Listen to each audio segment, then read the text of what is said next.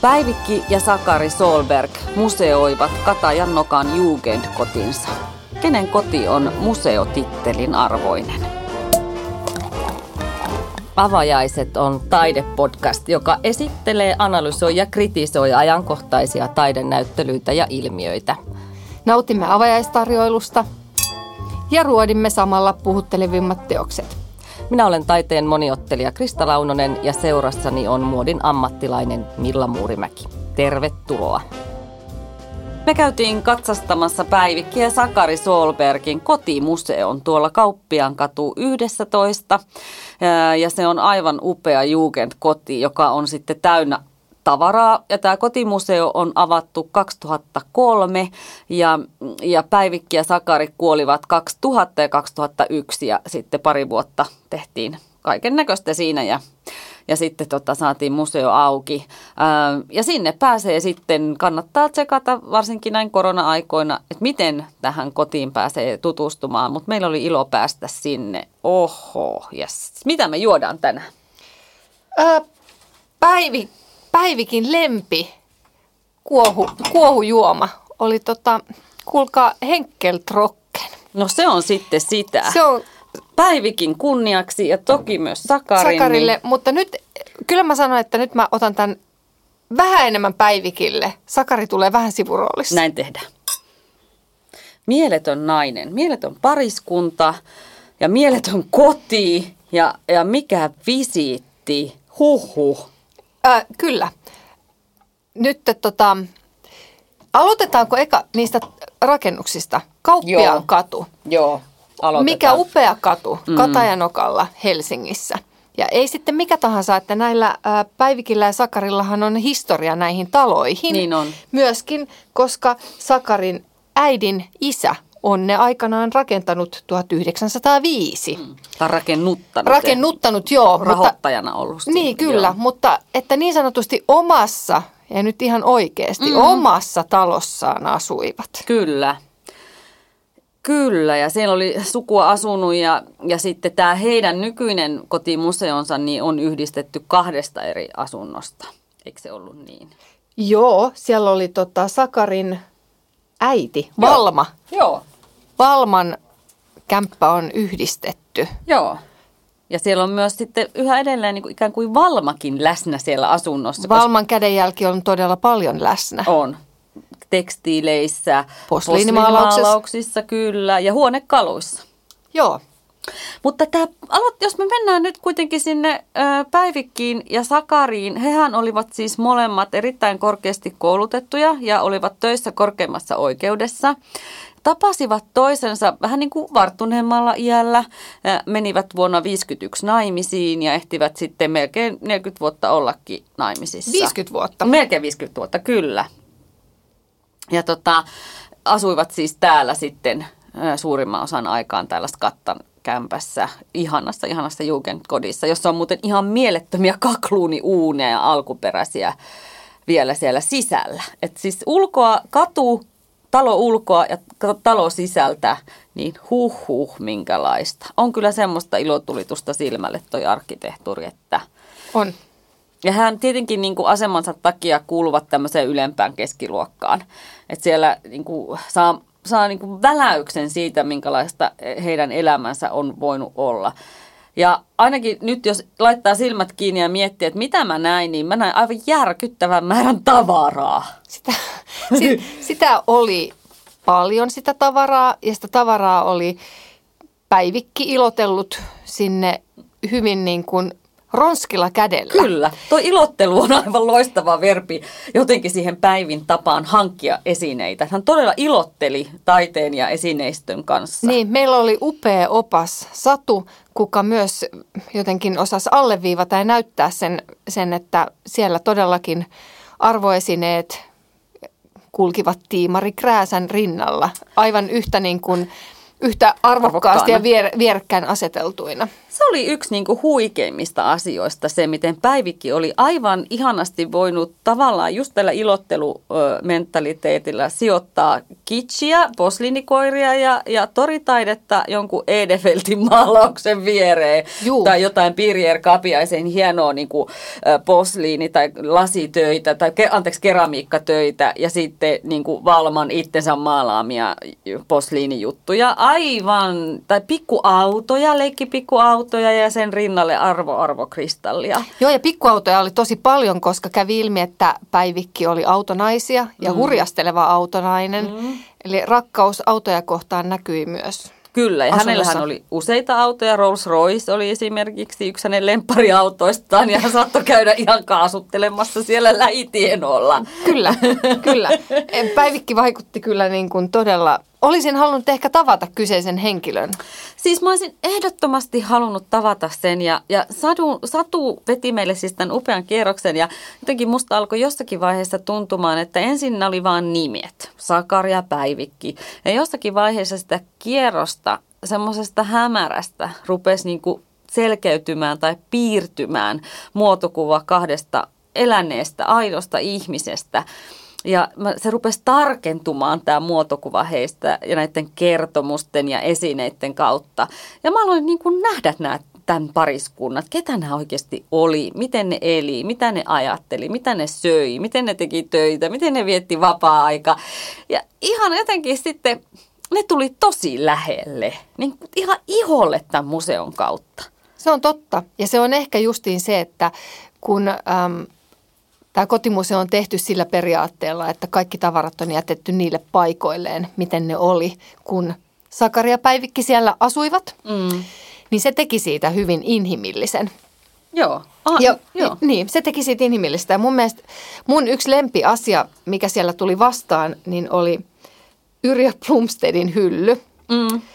Mahtavan näköinen hylly, mikä on siis tehty 1900 Pariisin maailmannäyttelyyn. Mm.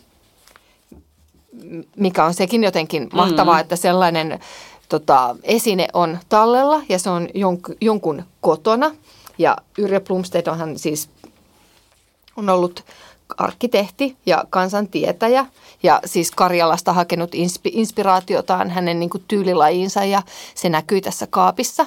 Mutta parastahan tässä kaapissa oli se, minkä sitten Satu paljasti, niin se avasi kaapin oven ja se sanoi, että käytti sanaa mun mielestä, Päivikki on vähän pimpannut tätä kaappia. Kyllä. Ja Päivikki oli siis maalannut sen kaapin sisustan sisäpuolen vihreäksi kyllä. Ja asentanut sinne loisteputken. Niin, valot. Niin, kyllä. Siis tähän siis... Blomstedtin kaappi. Blomstedtin Pariisin maailmannäyttelyn 1900-luvun... Pariisin maailmannäyttelyn kaappiin. Kyllä. Ja se jotenkin niin kuin edelleenkin mulla semmoinen pieni joku räjähdys tapahtuu tuolla päässä, että mitä se Päivikki on ajatellut, mutta Päivikki on varmaan ajatellut, että hän tekee tästä niin kuin käytännöllisemmän tästä kyllä. Kaapista. Niin, ehkä Päivikki ajatteli, että mä tarvin tänne valot. Että mä en näe muuten, mitä mä täällä sitten pidän, että tänne tarvii nyt valot. Ja minä ne asennan tänne itse. Hänhän vaikutti tämmöiseltä tee se itse naiselta, joka ryhtyi kyllä toimeen. Ja jos johonkin tarvitaan valot, niin eipä aikaakaan Päivikki on ne sinne asentanut. Hyvin käytännönläheinen ihminen, vaikka tekikin tämmöistä työtä niin kuin lakimiehenä tai lakinaisena. Mutta joo, ihan aivan huikea rouva. Nyt kun mainitsit tuon Blomstedtin, niin mä jäin miettimään, että mikä mun mielestä siellä kotona niin kuin taiteen historian kannalta oli semmoista arvokasta ja ehkä sykähdyttävää, niin oli nämä monet hienot huonekalut. Kyllä. Esimerkiksi Eliel Saarisen pampuhuonekalu, aivan huikea kultakauden mestariteoksia. Ja sitten erilaiset käsityöt, 1800-luvun ryijyjä löytyi seiniltä, aivan mielettömän hienoja. Ja tähän väliin pitää sanoa, että tosissaan ne Valman tietyt niin kuin käsityöt oli... Aivan niin kuin huikeita. Kyllä. Et siellä oli kyllä niin kuin, Valma ei ole ollut mikään, tiedätkö, harrastelija, nyplääjä, vaan siellä oli kyllä todella taidokasta tekstiilitaidetta hänen käsistään tullut. Aivan ehdottomasti. Mä olin listannut itsellekin, että käsityöt ja Valman käsityöt, että ne oli tosi taidokkaasti tehneet. Että Valma ja Päivi vaikuttaa kyllä asenne naisilta, että molemmat respect molemmille. Ja sitten tietysti nämä jo mainitut kakluunit, joita oli tosi monessa uunissa kuin huoneessa. Joo. Niin nämä oli kyllä semmoiset, mitä mulle ainakin jäi niin kuin mieleen semmoisena taas, jos siellä oli paljon kitsiä ja kaikenlaista roinaa ja sälää, niin nämä jäi semmoisena sitten varsin hienoina, arvokkaina asioina sieltä joukosta. Joo, ja sitten oli Sakarin työhuoneessa oli Emil Halosen, siis kuvanveistäjän, joo, veistämä siis kaappi. Kyllä, tämmöinen niin kuin puurelieffikaappi. Joo, mieletön. Siis Emil Halosesta sen verran, että Kuopiosta löytyy Minna Kantin patsas hänen niin kuin kättensä tekemänä, ja kuka on aloittanut puuseppänä. Ja en tiedä miltä vuodelta tämä heidän kaappi oli. 1907. Joo, mutta kyllä niin kuin sä et voi olla huomaamatta sitä, upea kokonaisuus ja taas mieletöntä, että joku on kotiinsa sellaisen saanut. Niinpä. Onneksi Päivi ei ollut pimpannut sitä. Ei Päivi sitä ollut pimpannut. Ja anteeksi Päivikki. Päivikki, ei hän sitä ollut pimpannut. Ja muutenkin hän olivat kunnioittaneet sitten näitä teoksia ihan varmasti muuten, ettei ihan nyt joka paikkaa ole pimpanneet. Mutta he oli alkanut jo 1980-luvulla suunnitella, että he haluaisivat tämmöisen kotimuseon ja museoisivat tämän oman kotinsa. Ja he olivat hyväosaisia ihmisiä, mutta he olivat siis lapsettomia. Ja he tietenkin rupesivat miettimään, mitä tapahtuu sitten, kun he kuolevat. Mitä tälle kaikille tavaralle ja omaisuudelle tapahtuu.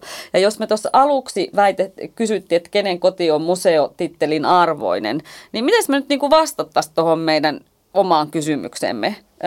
Päivikki ja Sakari ajatteli, että heidän kotiinsa, koska he alkoivat tämän suunnittelun jo 20 vuotta ennen kuolemaansa. Niin, mun mielestä se on hirveän hyvä kysymys ja miettii jopa sitä, että mikä on museo. Mm. Että museo jo sitten ajattelee, että sä käyt Viitreeskissä tai sä käyt Sibeliuksen Ainolassa, että ne on Akseli Gallen-Kallelan kodissa. Ne on niin kuin taiteilijakoteja, missä sä pääset sen taiteilijan jotenkin. Mm. Sä pääset lähemmäksi sitä. Sakari ja Päivikki oli tosissaan hyväosaisia mies ja lakinainen. Mm. Nainen, kellä oli kaunis ja arvokas koti. Mm. Niin, ja edelleenkin sieltä löytyy hienoja esineitä, mutta se on niin kuin, se on mun mielestä mielenkiintoinen kysymys, että voiko jokainen, tai pystyykö kuka tahansa pistämään museon pystyyn. Niin. Ja laittaa lapun niin kuin, tai kyltin oven viereen, että tässä on muuten kotimuseo. Niin, no varmaan periaatteessa kyllä. Mitä nyt vähän tuossa Museoliittoon sivuja lueskelin, niin siellä mun mielestä hienosti tiivistettiin, että museon perustaminen on suhteellisen helppoa, mutta ylläpitäminen ei ole. Niin kuin periaatteessa kuka tahansa voi pistää museon tai kotimuseon pystyyn ja sanoa, että tässä on nyt kotimuseo. No, tuleeko sinne sitten ihmisiä, niin se onkin eri asia. Ja museoiden tehtävä noin ylipäätään on niin kuin säilyttää ja tutkia esineistöä ja sitten näyttää sitä myös ihmisille, että sinne on niin kuin mahdollisuus päästä niitä katsomaan ja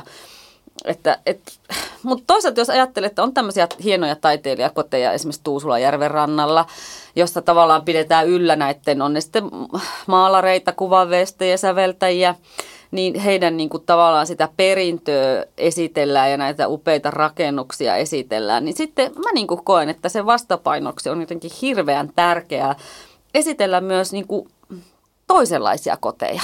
Et tietenkään jos me ajatellaan, että työväenluokan koteja ei välttämättä ole säilynyt. Samalla tavalla ne on ennen vanhaa tietysti ollut rakennettu puusta. Ne on jo palanutkin lähtökohtaisesti melkein kaikki tai purettu huonokuntoisina. Mutta sitten meillä on vaikka tämmöinen 1900-luvun porvariskoti, jossa on sen ajan esineistöä, lankapuhelimia ja putkitelevisioita ja posliinikoiria ja no, heidän tapauksessaan myös Järnefelt-maalauksia. Niin jotenkin, että siellä se tavallaan kaikki materiaalinen esineistö on esillä juuri niin kuin heidän eläessään. Et niiden esineiden kautta piirtyy kuva niistä ihmisistä, siitä yhteiskuntaluokasta, siitä ajasta. Et pelkästään taiteen avulla välittyisi vaan aika pieni siivu. Et tolla tavalla se koko kulttuurihistoria ja siihen liittyvä tämmöinen fyysinen esineistö tulee niin kuin näkyviksi ja ymmärrettäväksi koko siinä kontekstissa, eli siinä kodissa. Se on ihan totta. Se on jotenkin semmoinen pieni aikamatka ja heidän tapauksessaan sieltä tulee, se aikamatka tulee hyvin pitkältä ajalta, koska se tulee sieltä Sakarin äidin isän ajoilta ja sen Valman ajoilta, että se jotenkin kerrostuu hyvin moneen vuosikymmeneen. Että jos niin heidän elämänsä. Mä oon ihminen, joka käy aina kotimuseoissa ulkomailla, koska yritän niin kuin päästä siihen paikalliseen kulttuuriin ja arkeen sillä tavalla sisälle.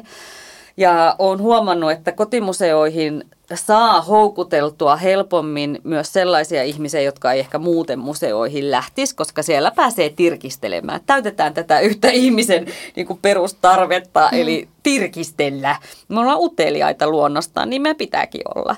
Ja en mä tiedä, missä muussa paikassa mä olisin esimerkiksi päässyt Päivikin ja heidän tämmöisen kotiapulaisen, eli Ritvan. Ritvastakin kerrottiin. Ritva oli siellä monta kymmentä vuotta töissä. Ritva oli selkeästi hyvin isossa asemassa ja osassa heidän arkeaan. Hän siis söi myös illalliset heidän kanssaan. Hän ei vaan ollut joku palvelija, joka olisi pantu jonnekin vihoviimeisen nurkkaan syömään, vaan hän oli ikään kuin perheenjäsen, jonka tehtävä oli sitten olla kodin hengetär, kotihoitaja.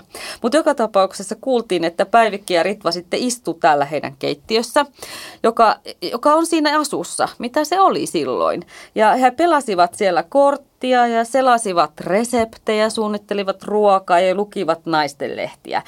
Et yhtäkkiä mä seison siinä keittiössä, niin mä oon yhtäkkiä niin kuin mielikuvituksen avulla, mutta siinä tilassa pääsen Päivikin ja Ritvan elämään hetkeksi. Et mä voin jopa kuulla sen keskustelun, mitä he kävivät siinä kortin lyömisen ohella, ehkä naukkailivat vähän Henkell Trocken kuoria jossain vaiheessa.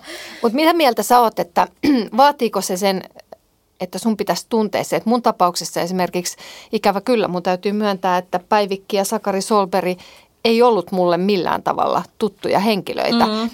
He ovat vaikuttaneet niin kuin Suomen just sillä lakipuolella paljon ja heidän suvussaan on ollut pitkä historia, mitkä on vaikuttanut paljon niin kuin yhteiskunnallisesti niin kuin meidän asioihin, mutta ne ei ollut mulle tunnettuja henkilöitä. Tuossa kun sä sanot, että sä meet matkoillakin kotimuseoihin, niin useinhan ne kotimuseot on kumminkin jonkun tunnetun henkilön koti. On. Ja nyt tässä tapauksessa mä luulen, että aika monelle ihmiselle ei niin kuin aika moni ihminen ei tiedä, kuka on Päivikki ja Sakari Solberg. Ja se herättää musta sen kysymyksen siinä, että niin kuin, onko se niin kuin, millä perusteella se on kotimuseo. Totta, ja toi on hyvä pointti. Mä ajattelin niin, että ei varmaan tiedäkään suurin osa ihmisistä, kuka on Päivikki ja Sakari Solberg. Eikä mun mielestä tarvitse tietääkään, koska kun sä kävelet sieltä ulos, niin sä tiedät. Sä tiedät ihan tasan tarkkaan, ketä ne on. Et tietenkään tunne heitä, he ovat kuolleet, mutta jollakin tavalla sä pääset heidän historiaan, siihen koko suvun historiaan. Molempien, Päivikkihän oli siis tyttönimeltään Tulenheimo, niin sinne Tulenheimojen sukuunkin sä pääset vielä sisälle ja jotenkin heidän arkeensa ja elämänsä. Mutta mä ajattelin, että myynnillisesti ja markkinoinnillisesti on helpompaa sanoa, että tulkaa Akseli Gallen-Kallelaan tai Jean Sibeliuksen kotimuseoon, kun tavallaan kahden lakimiehen, lakinaisen ja lakimiehen kotiin. Joo, ja tämähän on tietyllä tapaa nyt, kun sä sanoitkin, se on aivan totta, kun sä lähdet tuolta, niin sä tiedät ja sä niin kun tunnet Päivikin ja Sakarin. Niin. Ja he on ollut siis iso osa Helsingin historiaa. Kyllä. Ja sitten voidaan mennä tietysti tässä keskustelussa ihan siihenkin, että eikö kaikkien ihmisarvo ole sama, että jokainen on arvokas sellaisenaan. Jokainen itse asiassa olisi yhden museon arvoinen, kyllä, mutta meillä kaikilla ei ole siihen mahdollisuus. Ja sitten eihän siitä tulisi mitään, jos täällä olisi kotimuseota, joka hemmetin rappukäytävästä, koska ei tässä käydä niissä kaikissa. Ja ne olisi aika samanlaisiakin sitten, että onhan täällä semmoisia vetonauloja sitten, että siellä on 72 öljymaalausta ja sen lisäksi kaiken näköistä grafiikkaa ja akvarellia ja veistoksia ja siellä on Edelfeltiä ja Eero Halosta ja Venni Soldan Brufeltia ja vaikka ketä, niin että näki on siis tietysti syy vaikka taiteen rakastajoilla, ihmisille, jotka rakastaa taidetta, niin tulla katsomaan niitä teoksia. Joo, kylmäksi toi ei jätä toi ei. Koti ketään. Ei. Siellä taatusti on katseltavaa kaikille. Totta. Jotakin, sitä siellä on paljon. Kyllä. Jos ei muusta tykkää, niin jos rakastaa koiriin, niin siellä löytyy semmoinenkin koira-armeija posliinimuodossa, että se on jo katsomisen väärti. On, mutta mä haluaisin nostaa sieltä yhden ihan taideteoksen vielä tähän keskusteluun, joka on mun mielestä poikkeuksellinen tuossa kokoelmassa ja poikkeuksellisen. Mä tiedän minkä sä sanot ja mä oon samaa mieltä. Oot, oikeesti. Sä puhut siitä mielettömästä marmoripatsasta. Siitä hymyilevästä naisesta ja pienestä lapsesta. Se on siis italialaisen Antonio Frillin työ. Ja tämän hankki siis Sakarin isä aikoinaan vuonna 1929 Barcelonan maailmannäyttelystä. Ja se on aivan ihana patsas, jossa on näkyy harvinainen hymy. Se on äidin hymy, rakkauden hymy, lempeyden hymy, kun hän pitää lastaan sylissä. Ja siellä oikeastaan ne on vaan ne päät, ne kasvot, jotka siinä on pääosassa. Mutta voi miten ihana teos. Se on siis tietysti kun rakastan hymytaidetta, niin tämä tietysti sykähdytti mua monesta syystä, mutta enpä usko, että kukaan vanhempi voisi kävellä sen ohi tai kukaan muukaan ihminen ilman, että se niin kuin saisi hymyn omillekin huulille. On, niin se on niin täynnä sellaista pientä detaljitaidon näytettä. Siellä näkyy huivien kuosit ja pitsiä tehty marmorin, aivan uskomaton siis. Se oli kyllä poikkeuksellisen upea. Oli, pysäyttävä ja hieno. Mutta siis nämä Solbergin säätiöhän tekee paljon muutakin kuin pitää yllä tätä kotimuseota, että hehän jakaa vuosittain 2 miljoonaa euroa apurahoja ja se on suunnattu lasten ja vanhusten hyvinvoinnin tukemiseen ja tutkimiseen, että kyllä Päivikin ja Sakarin perintö on huikea ja jatkuu varmaan toivottavasti ikuisuuksia, että heillä ei ollut lapsia, mutta he tavallaan kun piti huolen siitä, että museon kautta ja sitten tämän säätiön apurahojen kautta, niin tämä hyvä työ, mitä he tekivät elinaikanaan, niin se jatkuu pitkälle heidän niin kuin kuolemansa jälkeenkin. Että hatunnosto kyllä tollaiselle työlle myös. Joo, selkeästi hyviä ja hauskoja, mun mielestä hauskoja ihmisiä. Kyllä. Ja se jotenkin ilo ja hauskuus välittyy kyllä heidän kodistaankin. Totta. Ja ehkä tätä koko meidän visiittiä vielä tosiaan niin kuin väritti tämä Satu, mitä mainitsitkin, niin mun on pakko vielä jatkaa sen verran Satusta. Että tykkään oppaista, ylipäätään tykkään opastetusta kierroksista, mutta tämä Satu oli kyllä ihan omaa luokkaansa. Kyllä.